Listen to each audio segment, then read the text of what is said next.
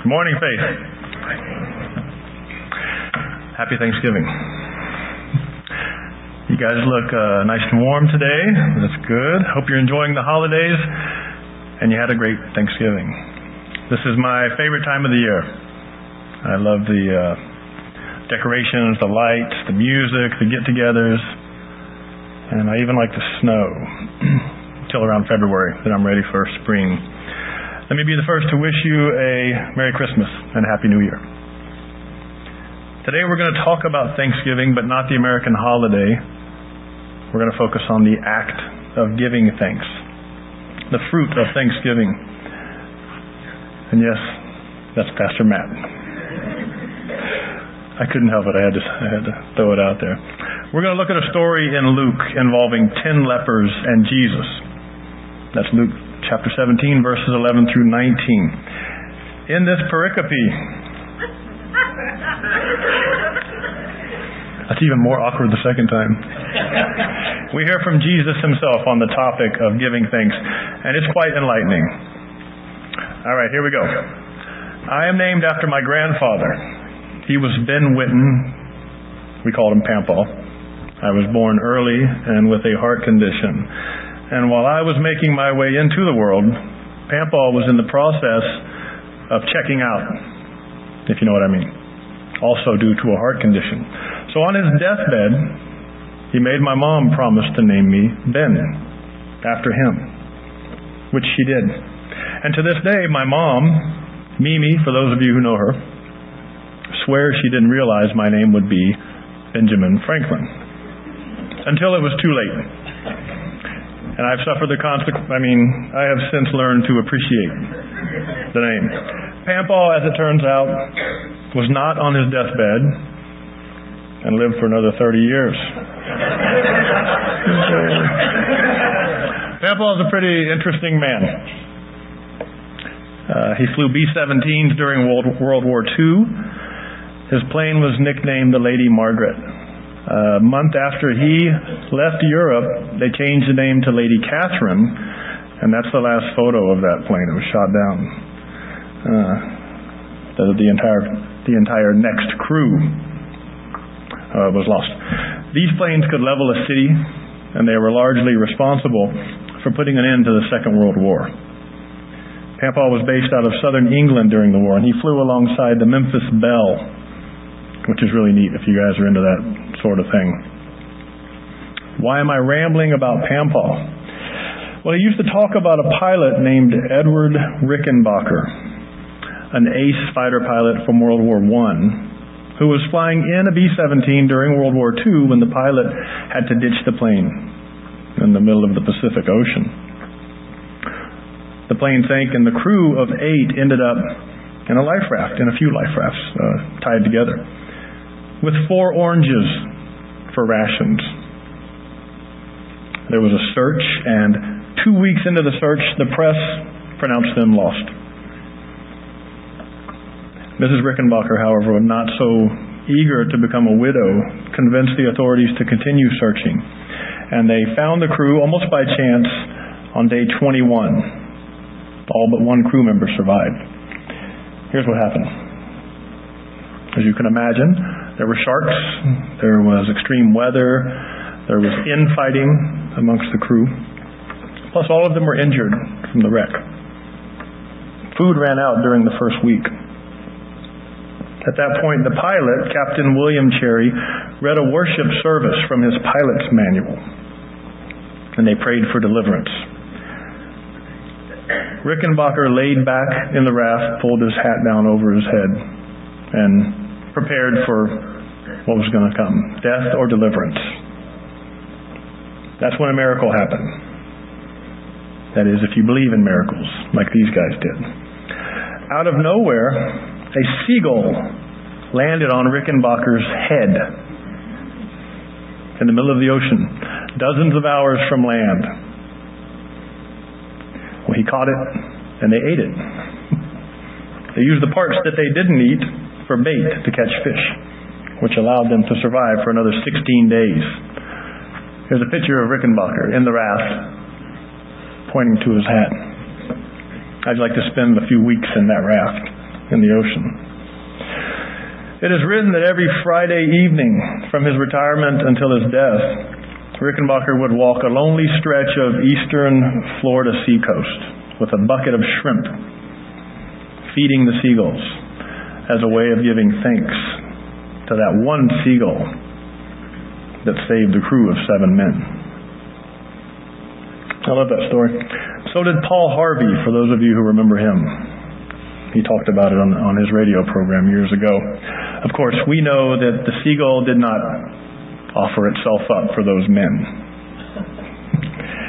we know it made a tactical error when it landed on Rickenbacker's head. but the point, however, is that Rickenbacker was so grateful that he dedicated one night for the rest of his life to demonstrate that gratitude by feeding seagulls. Here is a man who knows how to give thanks. And the story got me thinking, what do I do to give thanks?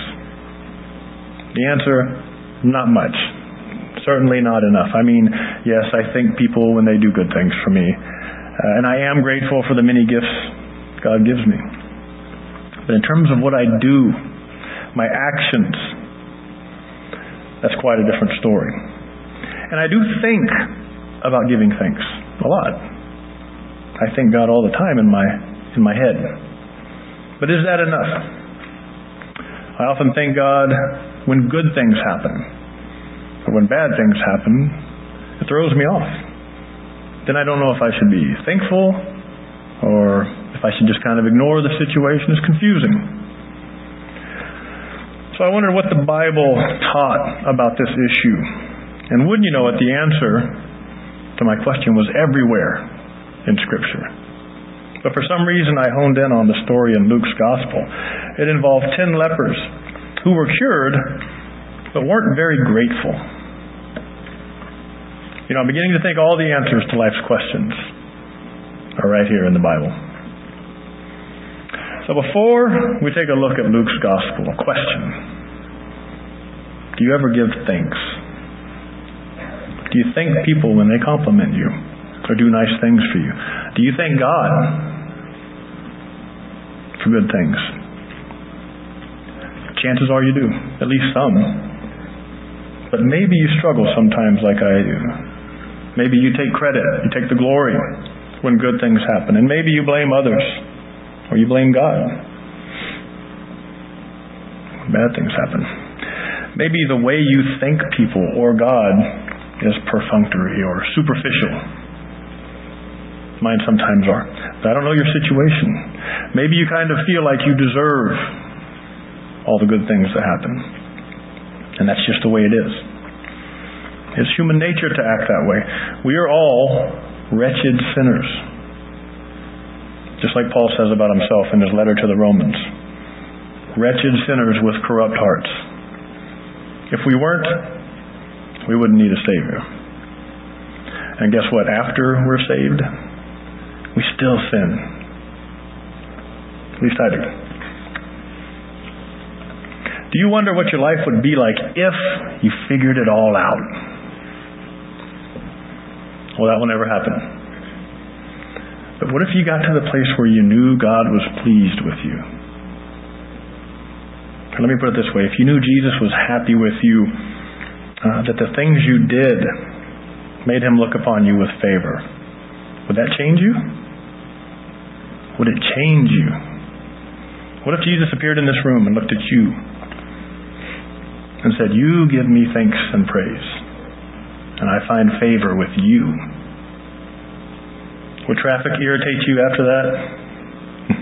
Would an ice storm irritate you? Would an argument be devastating?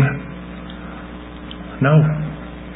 Those things would not have the power that they may have now because Jesus would be pleased with you. And that would trump any and everything going on in your life. That would change your life forever. Now, don't get me wrong, trials will come. Life will break your heart. The world will chew you up and spit you out. People will lie to you. They will insult you. They will falsely accuse you. They will hurt you. They will mock you, laugh at you, and on and on. And guess what? If you're in this sanctuary right now, they already are. And they already do. You have countless enemies, both human and spiritual, who have a visceral hatred for you because of your relationship with Christ. That's life as a disciple. Welcome to the club. That's what happens when you decide to follow Christ. To me, it's a badge of honor. But when you respond to Christ with true thanksgiving and gratitude, He will be pleased with you. And when you realize Christ is pleased with you, this world can do whatever it wants. You will be on a different plane. You will have sadness and disappointment, but your foundation will be one of joy and hope. Amen? My goal today is that you leave here knowing, confident, that if you give thanks and praise to Christ, He will be pleased with you. And that will make a huge difference in your life. And I'm going to give you a tool that you can hold in your hand uh, that will help you put things in perspective. But it will require work on your part. And remember, giving thanks and praise to Christ does not equate with salvation. Only by acknowledging Jesus, repenting of your sins, and submitting to Him will you be saved. Today's message is about giving thanks to Jesus for what He did for us and what He continues to do for us every second of every day. Let's take a look at the passage in Luke 17, 11 through 19. It's about 150 words. Just a great story with insight into the mind of our Lord. I'm going to read the whole passage. While he was on the way to Jerusalem, he was passing between Samaria and Galilee. As he entered a village, ten leprous men stood at a distance to meet him. And they raised their voices, saying, Jesus, Master, have mercy on us. And when he saw them, he said to them, Go show yourselves to the priest. And as they were going, they were cleansed.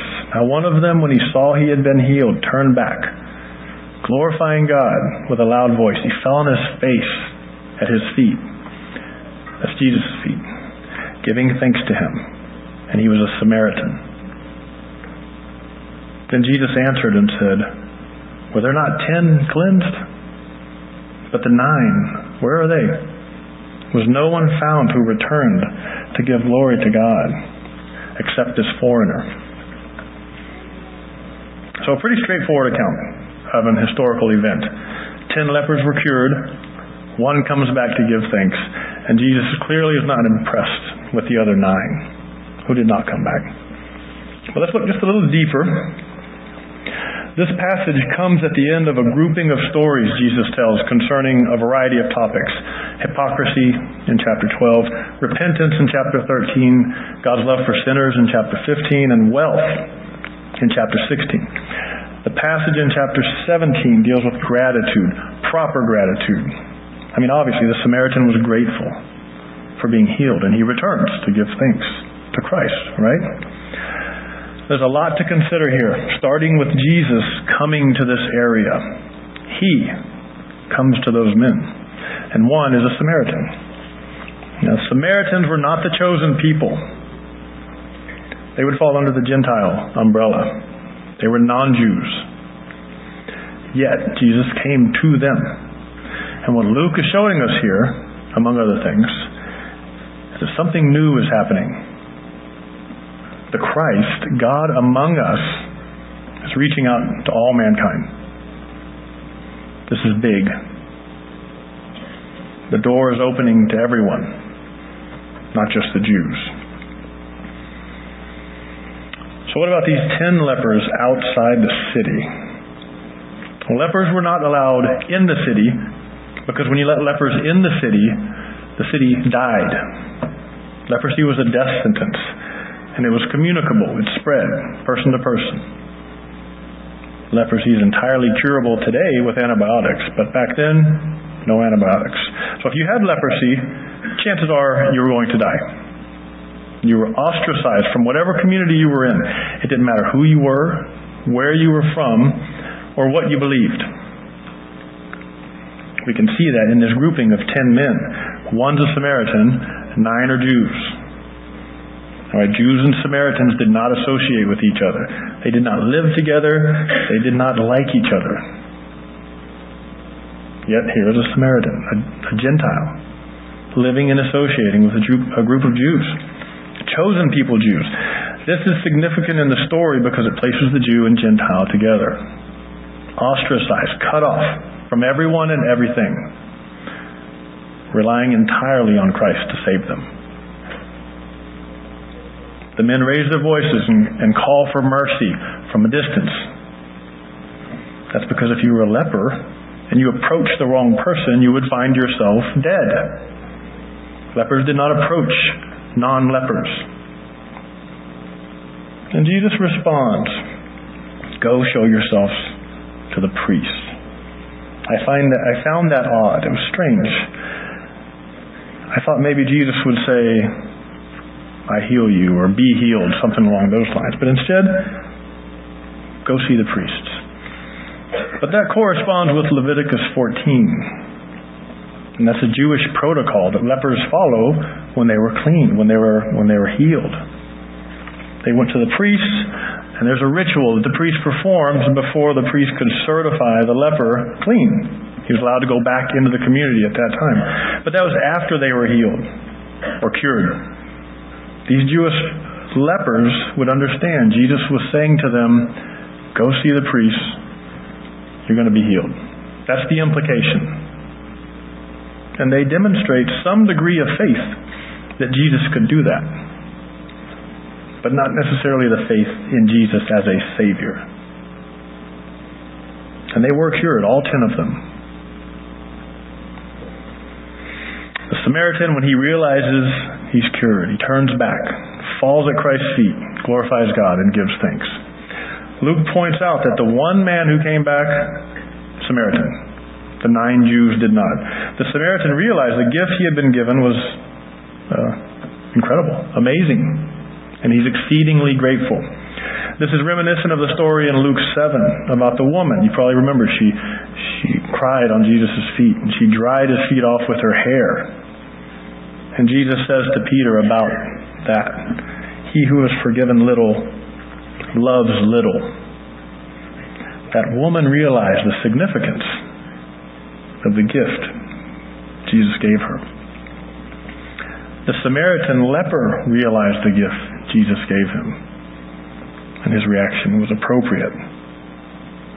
In contrast, the Jewish lepers, even though they were outcasts and fully in need of being healed, just like the woman and just like the Samaritan. They were more than happy to accept Jesus' gift. But when all is said and done, they were no closer to Christ or the kingdom than they were before. They took their gift and were gone. And they didn't come back to give the Lord thanks. They didn't appreciate what Jesus did for them in their minds, they received little and they loved little. Whereas the Samaritan realized the greatness of Christ's gift and demonstrated the right type of response, the right type of gratitude. That's the kind of gratitude that we need to express. Now, Jesus seems taken aback that these nine Jews did not return. Of course, we know that he knew what was going to happen. And we know the rest of the story. And the notion that God's chosen people would disregard what Christ offers doesn't really shock us today.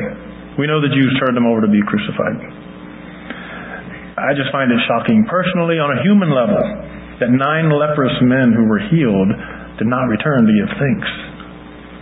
Can you imagine the arrogance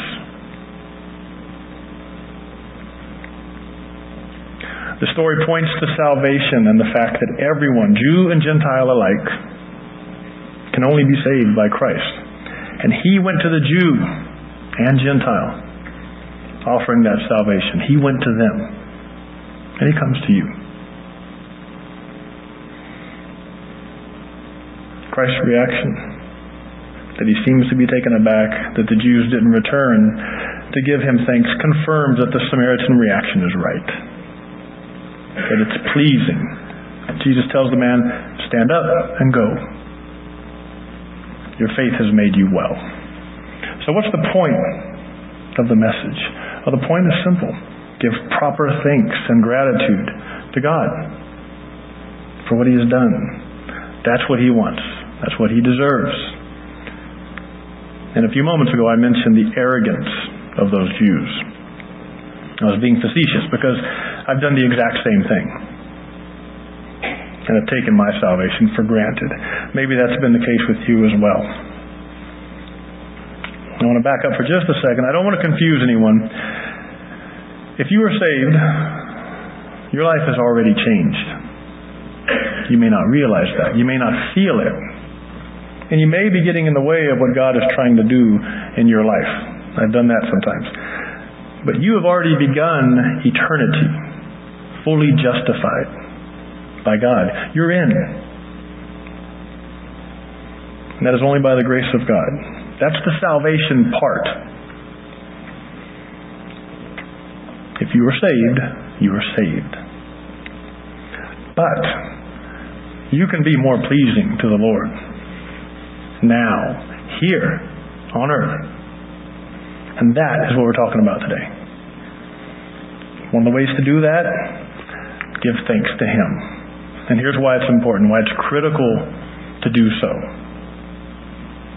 Because Jesus says to. It's what He wants us to do. Remember what Christ asked was no one found who returned to give glory to God? We are supposed to give thanks. And that's the big idea. Give thanks to God for who He is and what He has done. When you do that, your focus is on God and others and not on yourself.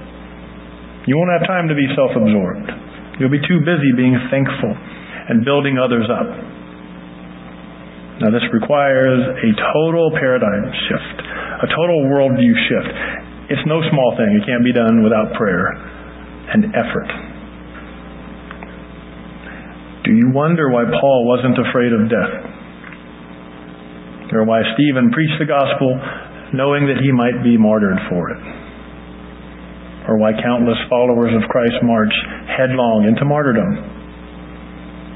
You wonder why Ray Killam preaches the gospel to everyone he meets, including me, I'm like, Ray, I'm already saved. Do you know something I don't know? Or do you wonder why there's something about Pastor Matt that's just different? It comes from another place. Or why those godly prayers just kind of flow from Pastor Brent when he's up here doing worship. It's not because they're perfect. It's because they're so thankful for what God has done in their lives. And they live to please Him. All these people give thanks and praise to the Lord constantly. And that pleases the Lord. And when you know that God is pleased with you, all the weight in the world just rolls right off your back. But remember, Jesus himself was persecuted. You will be too. I'm not telling you that if you're thankful to God, that you'll be completely insulated from all the destruction of the world. That couldn't be further from the truth. I'm telling you that when God is standing beside you in all that you do, you are in a good place. A very good place. So let's get practical. What does it look like to give thanks so we can know the Lord is pleased with us? Easy. And don't write these down, you already know them. First, we pray. We tell God thank you for everything, not just the good stuff. Thank God for unanswered prayers. Thank God for exceptions. Last week, one of my new tires went flat on the van. Jack broke, of course. Uh, first thing in the morning. A few hours later, leaving the tire shop, I saw a teenage girl kind of hidden on the back of the building. It's raining. She's sitting on the ground. She's soaked. She looks distressed. Uh, I thought it probably wasn't a good thing for a creepy old man to approach her, so I called inside and they sent some employees out to chat with her. Did God use that situation, my flat tire, to reach that girl? Or maybe to involve those employees? Can you see God working in that way? The Apostle Paul wrote, Rejoice always, pray without ceasing. In everything, give thanks. In everything, give thanks. For this is God's will for you in Jesus Christ. So be thankful, because you never know what's going on behind the scenes. And the second thing is thank out loud, not think. Think out loud. Tell people that you're thankful for what they do. And tell people how you're thankful for God for what He's doing. Worship out loud. Sing. Praise Him. Fall on your face and thank Him, just like the leper did. These are a few of the ways that you can demonstrate, that you can show thanks. When people see you doing these things, they become intrigued and encouraged. And you become a light to the world. There's a blank index card in the seat back in front of you. Go ahead and grab that and grab a pen. Let me give you something to do here. This will take five minutes and we'll wrap things up. On one side, I'm going to have you write the following words God, neighbors, life, and salvation. I was going to add family and have you list the names of everyone in your family, and but uh, Pastor Brent was like, "Dude, seriously? That's a joke." Pastor Brent gave me permission to say that. All right, I want you to. Do, I'm going to ask you to do two things with this card. First, for one week, till next Sunday, anytime you think about God, or an event happens, good or bad, or when you're angry or upset or mad or depressed, or when you go to bed, look at these four things and give thanks to God for them. I want to go through them real quick. God, thank Him for His creation. Thank Him for who He is and what He's done for you. Neighbors, look to your right. Look to your left. Look at the person next to you. That's your neighbor. Your wife, your husband, your children, your family. Those are your neighbors. Your neighbors are your neighbors. And strangers are your neighbors. Thank God for neighbors. If we had no neighbors, this would be an incredibly dull life. In fact, there'd only be one of us, I guess life. Always, uh, I always thank God when I wake up that I'm not dead. You should too. You can thank God for the 23,000 breaths you take every day. And yes, that's factual. I got it from the internet. Thank God for your brain, for your legs, for your wheelchair, for your medicine, whatever. If you're alive, you can make some difference. So thank Him for your life.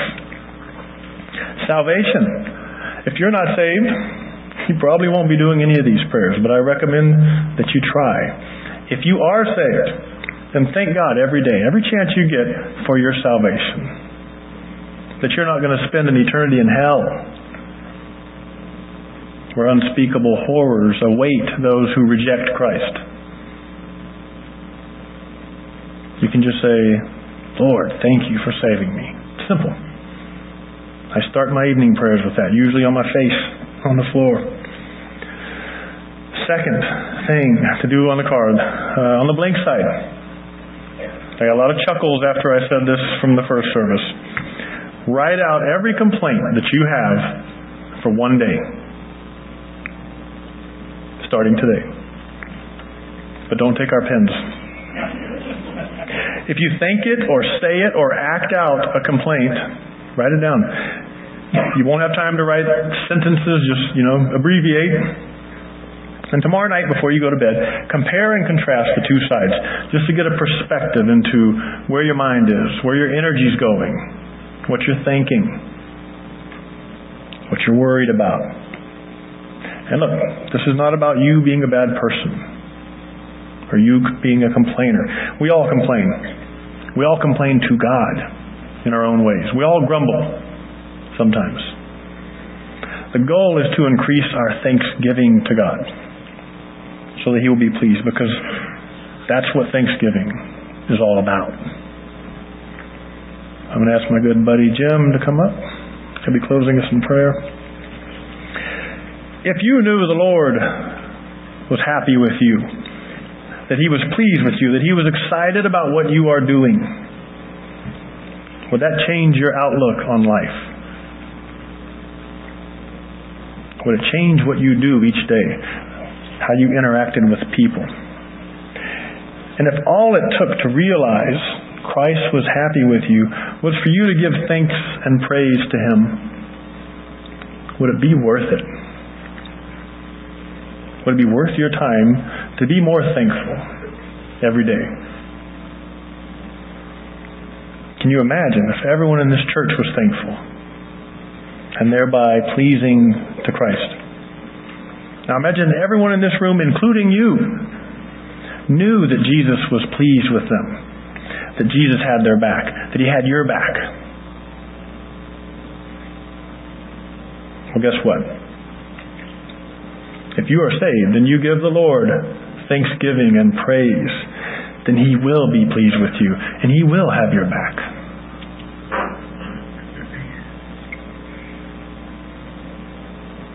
And when that is the case, you will let your light shine for the whole world to see.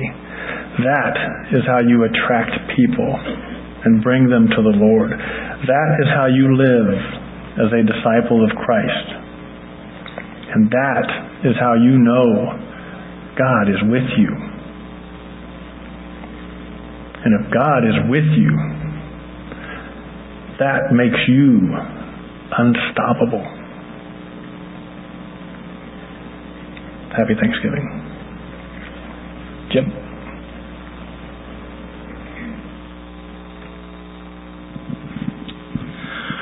Let us pray. Heavenly Father, we come to you this morning. We thank you for a message that challenges each of us in areas of our life, both the good, the bad, and the ugly. Father, we thank you that we uh, have so many things to be thankful for. Most of all, oh God, it's your Son Jesus, the sacrifice that He made on our behalf. Father, if there's somebody here today who does not know you as Savior, I pray, O oh God, that they yield their life to Christ, confess that they are sinner just like I am, redeemed by the blood of Christ and saved, O oh God. I just pray in Jesus' name that person, oh God, will yield their life to you this morning. Amen.